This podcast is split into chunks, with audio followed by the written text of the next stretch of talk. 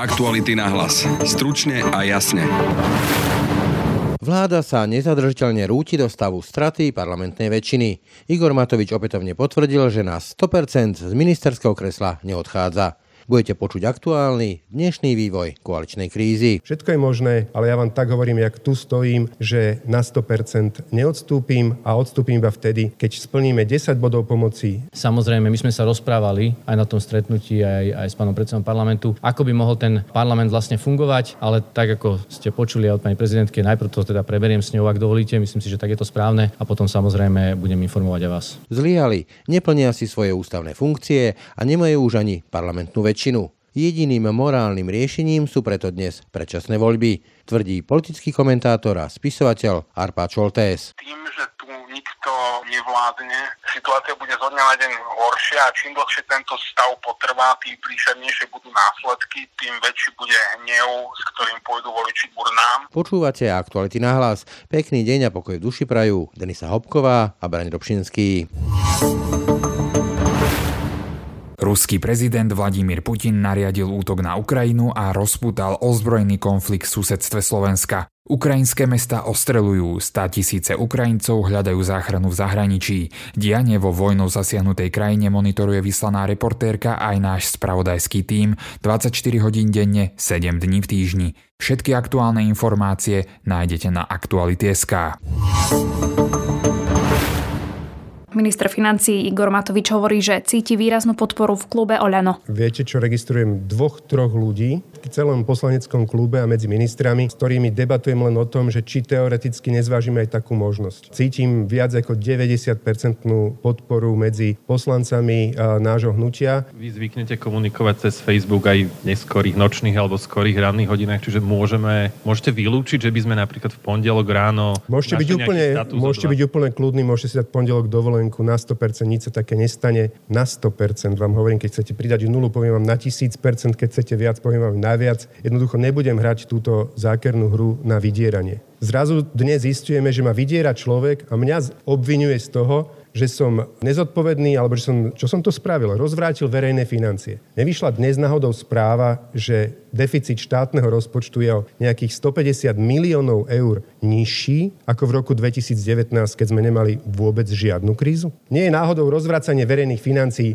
neprísť na posledné rokovanie svojej vlastnej vlády, pripojiť sa na 5 minút z 5 hodín, poslať tam štátneho tajomníka, ktorý nám všetkým príde oznámiť, že ho, my sme to na konci tak spackali, že 1,5 milióna miliardy eur zrazu majú domácnosti zaplatiť a my im to máme teraz tým domácnostiam nechať na triku? Matovič zároveň vyhlásil, že chce, aby Richard Sulik ostal na stoličke ministra hospodárstva a riešil energetickú krízu. Pán Matovič, máte už pripravené meno nového ministra hospodárstva? Určite sa o tom rozprávame, ale napriek tomu, že, a poviem dnes stokrát viac si prajem, aby Richard Sulik ministrom zostal, lebo toto je jeho maslo. Ak on dnes chce utiecť z toho ministerstva a nechať vlastne vlastne v štychu všetkých tých ostatných, ktorí v tej vláde zostanú, bez toho, aby tento problém vyriešil, tak to by bolo prejav extrémnej zbabelosti. Čiže podnes už som stokrát viac presvedčený, že Richard Sulik musí zostať na tom mieste a musí si odrobiť tú prácu. Štátny tajomník rezortu hospodárstva Karol Galek za SAS napriek kritike koaličných partnerov ubezpečoval, že nástupca po Richardovi Sulíkovi dostane súbor opatrení v boji s energetickou krízou. Keď sme prichádzali na ministerstvo hospodárstva, tak sme nikoho neprepúšťali. Všetko bolo naozaj na tom, že sme sa spolahli na ten kvalitný tým, ktorý tam je a presvedčili sme sa o ich kvalite. A kdokoľvek príde po ministrovi Sulíkovi na toto ministerstvo, tak môžem garantovať, že sa na týchto ľudí vie spolahnúť. Problémom ale je, aby takýto človek, aby takéto meno už konečne zaznelo, aby sa aj verejnosť dozvedela, kto bude nástupcom ministra Richarda Sulíka. Sme pracovali od začiatku tohto roka tvrdo na to, aby sme pripravili tie jednotlivé opatrenia. Konec koncov samotný materiál ste dostali do rúk. Môžete posúdiť, či tie opatrenia sú dostatočné alebo nie sú. Ja som vnímal v rámci toho vystúpenia Igora Matoviča aspoň ten jeden pozitívny moment, kedy povedal, že Richard Sulík musí ostať. Vtedy vo mne svitla taká tá iskierka nádej, že pokiaľ ona na tomto trvá, tak tým pádom on je pripravený podať tú demisiu a v pondelok odstúpiť, aby naozaj Richard Sulík mohol pokračovať v tej začatej práci. Bohužiaľ v tej druhej časti svojho vystúpenia to opätovne dementoval. Uvidíme, čo teda prinesie víkend. Kým na poslednom rokovaní vlády sa hovorilo o desiatich požiadavkách Matoviča a zotrvaní sa vo vláde, dnes sa viac skloňovalo, kto po Sulíkovi prevezme rezort hospodárstva. Pokračuje Igor Matovič. Richard Sulík je v demisii. Hej? On odíde v pondelok, teda on už odišiel, respektíve keď ho prezidentka odvolá, je koniec. Otázka je, či máte na tento post nástupcu, ktorý dokáže v takejto ťažkej situácii túto situáciu riešiť. Ja sa obávam, že po dnešných vašich správach večerných eh, každý človek, kto má aspoň aký taký put seba záchovy do toho nepôjde. Lebo to bude katastrofa. Prísť na miesto po Richardovi Sulíkovi v situácii, keď vlastne hneď prvú faktúru na účte na stole má 1,5 miliardy eur, ktorú nám dodnes v podstate zatajovali, lebo my sa to dnes dozvedeli prvýkrát. Bude to o mnoho náročnejšie po tejto informácii nájsť človeka sebevraha, kto pôjde do pozície ministra hospodárstva, riešiť doslova problémy po Richardovi Sulíkovi, lebo tak to je. Nasleduje minister práce Milan Krajniak zo Smerodina. No, myslím si, že takýchto šikovných ľudí je tu viacero na Slovensku vo všeobecnosti, keď sa pýtate na môj názor, ale snad neočakávate od nás, od Sme rodina, od, odo mňa ako ministra Sme rodina, e, ktorí sme sa celý čas do toho sporu nezapájali, že teraz budem riešiť ministerstvo hospodárstva. Keď dovčera sme ani, nie, či do predvčera, neviem koľko je dnes, že či pán Sulík odstúpi, neodstúpi, idem, nejdem, idem, nejdem. Viete čo, akože nech už nejako sa zariadia a teraz na to budeme vedieť reagovať. My sme vedeli, že toto sa stane, respektíve mali sme veľmi vysoké podozrenie. Ja som nevedel, či sa to stane alebo sa to nestane, ale to je ich problém. A ale vy ak to, v tej vláde. A ak to bude na stole, tak poviem kolegom môj názor, čo si myslím o tejto problematike, ale určite to nebudem riešiť na verejnosti no, predtým, než sa o tom pobavíme. tri strany, z toho jedna strana je len polo štvrť strana. Hej? To znamená, že kto iný to má riešiť. Viete čo, absolútne ma to nezaujíma. Kto momentálne bude minister hospodárstva, čo sa týka personálneho. Mňa zaujíma to, čo som vám povedal. Mňa zaujíma to, že ako tie ceny zastropujeme no, pre tri subjekty. Nie, to nebude musieť riešiť len minister hospodárstva. Z politického hľadiska je to teraz sekundárne. Určite sa dá nájsť vhodný človek, ktorý má odbornú kompetenciu a manažerskú na to, aby to vedel riešiť. Ale aby to už riešil. Mňa zaujíma toto, pretože bez tejto legislatívy nech tam bude sedieť ktokoľvek, neurobi nič. Premiér Eduard Heger hovorí, že pracujú s viacerými menami. Samozrejme rokujeme, samozrejme rokujeme, máme tu viacero mien na stole, čo si každý uvedomuje, že je to miesto, ktoré bude teraz najviac exponované, lebo videli sme to pri pandémii. Najviac exponované miesto bolo práve ministra zdravotníctva, úplne prirodzené. Tak teraz je prirodzene ministra hospodárstva, ale to nie je niečo, čo sa máme zlaknúť. Pán Matovič teda povedal, že pán Sulík by sa možno mal aj vrátiť, neviem nakoľko vážne toto myslel. Každopádne z vyjadrenia pána Galeka, z pána vyjadrenia pána Matoviča, ale predoš, z predošlých dní e, Sasky Saska jednoducho v pondelok končí. A v stredu vám pani prezidentka dala dve žiadosti, nazvem to takto. Prvá, aby ste jej predstavili nominantov za odchádzajúcich ministrov a druhé, aby ste ukázali, akým spôsobom chcete získať väčšinu v parlamente. S tým sa napríklad viaže aj možnosť, že by ste sami iniciovali vyslovenie dôvery, respektíve podporu dôvery v parlamente. Máte tých nominantov, viete zaručiť tú väčšinu, ste ochotní ísť, nazvem to, do toho rizika a napríklad dať to o tomto hlasovať v parlamente o dôvere voči vašej vláde. Ja som aj včera vám povedal, že s pani prezidentkou som dohodnutý, že tie mená jej predstavím, najprv jej. V pondelok potom, čo do roku rokujeme v rámci koalície, ak teda nedojde zratu a strana SAS sa rozhodne ostať, čo by teda, keď ste sa pýtali na Richarda Sulika, ja som aj včera povedal, že myslím si, že práve v tomto čase nie je správne, dovolil som si to nazvať ešte trošku tak, tak e, osobnejšie, že to naozaj považujem za hlúposť odchádzať v tomto čase a v takomto čase meniť ministra si myslím, že každý súdny človek pochopí, že to nie je rozumné. Preto som vyzýval Richarda viackrát a povedal som, že klási teraz personálne požiadavky je úplne nezmyselné, neracionálne a je to proti záujmu, záujmu Slovenskej republiky. Poďme vyriešiť problémy, ktoré potrebujeme pre občanov a potom sa môžeme rozprávať o personálnych podmienkach. O to viac, keď sám Igor Matovič povedal, že áno, vyhovie teda žiadosti Richarda Sulika. Takže tá odpoveď na Richardovú výzvu už tu je. Ona už tu je. Ale aby som dokončil teda s pani prezidentkou, najprv teda predstavím jej mená, potom ako sa dohodneme v rámci koalície. Samozrejme, my sme sa rozprávali aj na tom stretnutí, aj, aj s pánom predsedom parlamentu, ako by mohol ten parlament vlastne fungovať, ale tak ako ste počuli od pani prezidentky, najprv to teda preberiem s ňou, ak dovolíte, myslím si, že tak je to správne a potom samozrejme budem informovať aj vás. Rozpad vládnej koalície sa blíži prakticky k svojmu definitívnemu záveru. Aký je to divadelný žáner, ťažko povedať. V každom prípade ale platí, že Olano na ultimátum SAS nereagovala pozitívne, teda Igor Matovič z vlády neodišiel a namiesto toho Olano dalo ultimátum SAS, v ktorom hovorí, že SAS musí splniť akýchsi 10 bodov.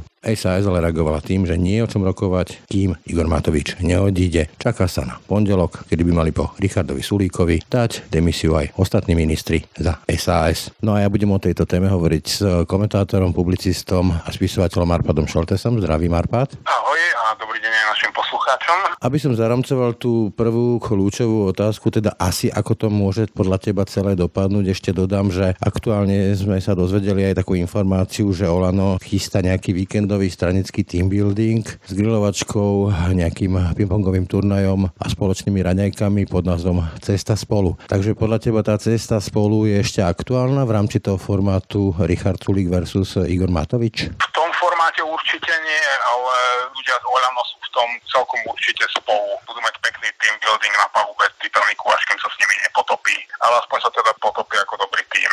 Teraz ale úplne vážne, lebo tu sa naozaj hrá o osudy ľudí, však e, vláda dnes rokovala o takých strategických veciach, ako sú ceny energií napríklad, ktoré tvoria vrázky na čelách nás mnohých a väčšine občanov. Podľa mňa ten budúci vývoj je viac menej jasný každému, kto sa díva na zvonku a nie je jeho súčasťou a to, že táto vláda nevyhnutne v krátkom čase skončí.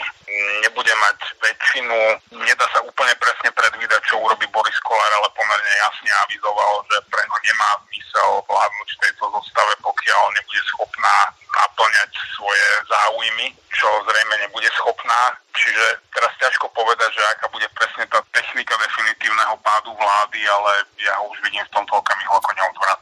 Hovoríme podľa teba o mesiacoch, týždňoch? Toto je ťažké predvídať, či to budú týždne alebo mesiace, lebo je veľmi ťažké predvídať, akú budú mať dynamiku skutočné problémy tejto krajiny, pretože to napokon veľmi presne pomenovala prezidentka Zuzana Čaputová, keď po tom stretnutí s Borisom Kolárom a Eduardom Hegerom v podstate Eduardovi Hegerovi pripomenula, že je predsedom vlády a nesie zodpovednosť za túto krajinu, že táto krajina má naozaj úplne iné problémy, ako sú osobné animozity medzi Igorom Matovičom a Richardom Sulíkom a že on by teda ako premiér mal nejakým spôsobom riešiť a my dnes nevieme úplne presne povedať, že ako rýchlo nás tie problémy, neriešené problémy dobehnú a ako veľmi tvrdo nás dobehnú. Ale ja by som v tomto okamihu povedal, že aj také možné scenáre ako masívne sociálne nepokoje sa dostávajú nielen do zóny mysliteľného, ale dokonca do zóny pravdepodobného.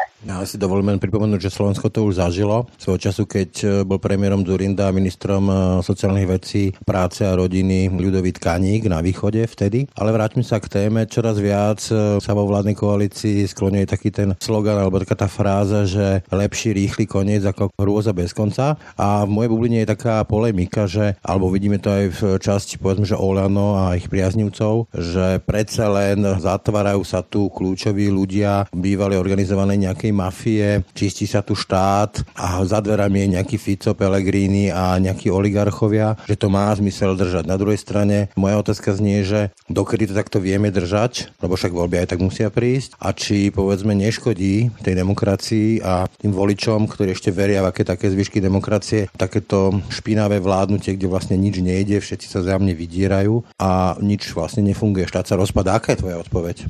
By som chcel v prvom rade pripomenúť, že trestnoprávny proces nie je úlohou politiky, ale orgánov činných v trestnom konaní a ten by nemal byť v žiadnom prípade cieľom vládnutia primárnym. Čiže toto jednoducho nie je argument, že tu zatvárajú nejakých ľudí, tých nezatvárajú politici. Obvinujú ich policajní vyšetrovateľi a obžalovávajú prokurátori a v niektorých prípadoch ich dokonca súdy aj odsudzujú, preukázala jedina, ale to naozaj nemá nič spoločné s vládou Eduarda Hegera, aj keď nás si to veľmi rada tak ako si prisvojuje, ale navyše tento proces začal už počas vlády Petra Pellegriniho a treba zdôrazniť, že nie je jeho zásluhou, ale jednoducho preto, lebo v tom okamihu už nikto nemal odvahu klásť prekážky orgánom činným v trestnom konaní, čiže to bola zásluha verejného tlaku. Kým bude tento verejný tlak na Slovensku existovať, tieto veci si pôjdu ďalej svojou cestou aj keď v slovenskej politike hovoriť o morálke môže byť do veľkej miery naivné, ale ja v tomto okamihu už ani nevidím iné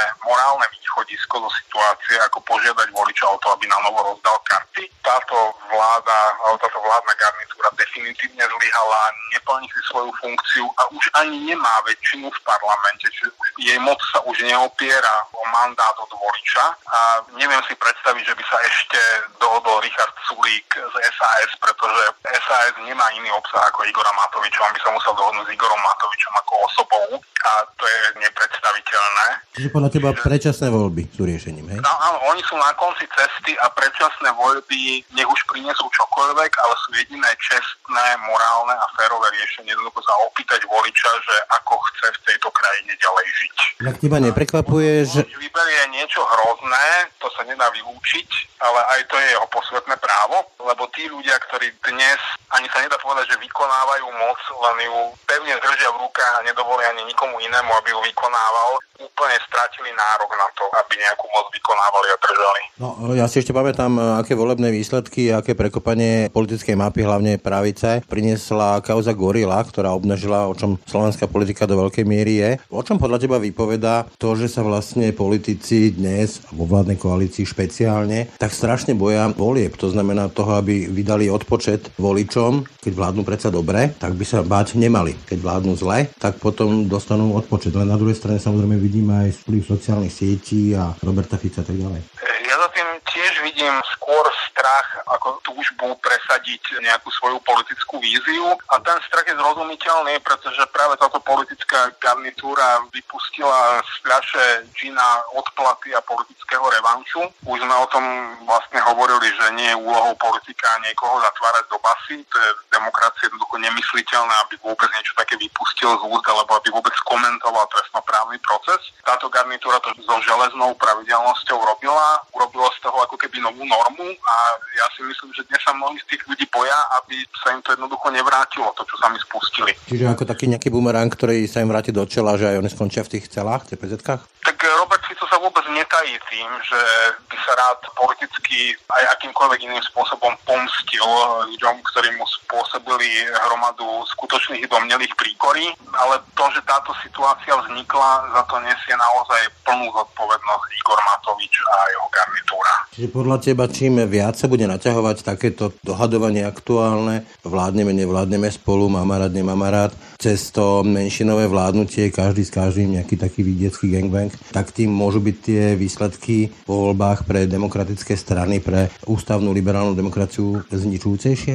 Myslím si, že je to nevyhnutné, pretože tým, že tu nikto nevládne a nerieši skutočné problémy, ktoré nás naozaj nie, že dobehnú niekedy v budúcnosti, oni nám už padajú na hlavu a nás dobiehajú, my sa v nej už topíme, ale si to ešte naplno neuvedomujeme.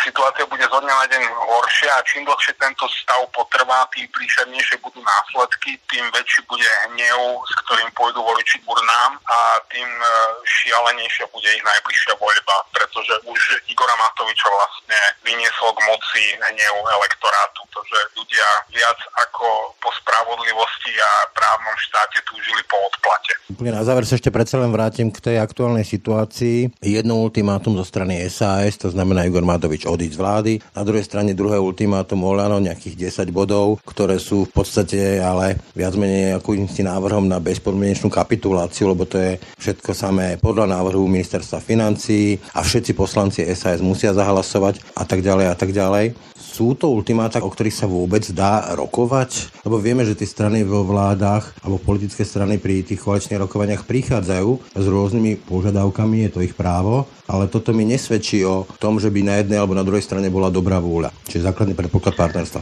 Ultimátum je nejaký ultimátny prostriedok presadenia nejakého zájmu alebo teda riešenia nejakého problému, keď všetky ostatné prostriedky zlyhali. Ja si myslím, že to ultimátum, ktoré postavil Richard Sulik na odchod Igora Matoviča je niečo, čo je celkom racionálne a dalo by sa o tom rokovať. Napríklad by mohlo na oplátku Igor Matovič žiadať hlavu Richarda Sulika, ktorý ju v konečnom dôsledku aj ponúkol a nakoniec teda on tú svoju demisiu aj podal. Ten protinávrh kde síce to bolo zo strany Eduarda Hegera len pošmyknutie jazyka, alebo teda nesprávne použitie jazyka, keď povedal, že oni predstierali tento návrh, ale on, ono je to naozaj iba predstieranie nejakého protinávrhu, lebo ak tých 10 bodov zhrnieme, tak v podstate Oľano alebo Igor Matovič ústami Eduarda Hegera hovorí, že zaviažte sa, že urobíte všetko, prečo chcete odísť z koalície a v tom prípade odíde z ministerského postu aj ja. Tam to nie je napísané, že odíde, tam e, to nie je žiadnym spôsobom garantované. Dobre, dajme tomu, že by sme to mohli takto vykladať, že by bol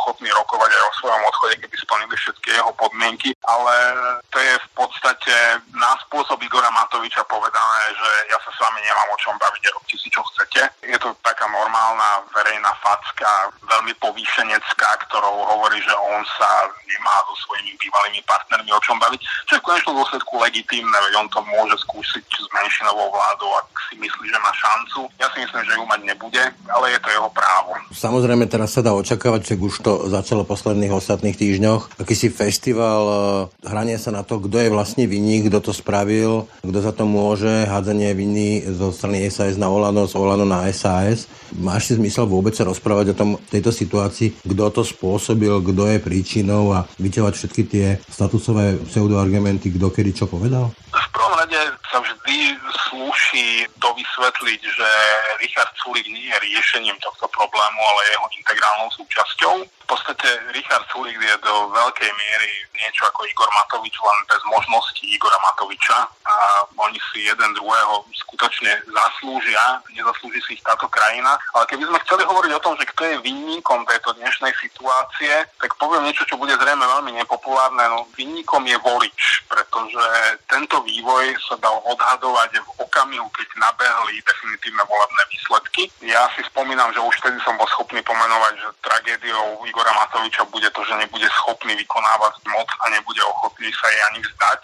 A presne k tomu aj došlo. To nebola jadrová fyzika. Igor Matovič nebol nepopísaný list. Jeho očarujúca osobnosť bola v čase volieb dostatočne známa. Volič sa takto rozhodol a aj keby sme hovorili o nejakej spravodlivosti, tak je tu vždy aj ten moment, že možno je nielen spravodlivé, ale aj zmysluplné vo vzťahu k výchove voliča, k volebnej zodpovednosti ho nechať prežiť jeden plný volebný cyklus s následkom jeho voľby. Otázne je, či by túto lekciu vôbec dokázal prežiť. Toľko. Spisovateľ, komentátor Arpa Čoltes. Ďakujem ti za rozhovor. Ďakujem, do počutia. Tak a to už je z dnešných aktualít na hlas skutočne všetko. Pekný deň a pokoj v duši prajú Denisa Hopková a Braň Robšinský. Všetky podcasty z pravodajského portálu Aktuality.sk nájdete na Spotify a v ďalších podcastových aplikáciách.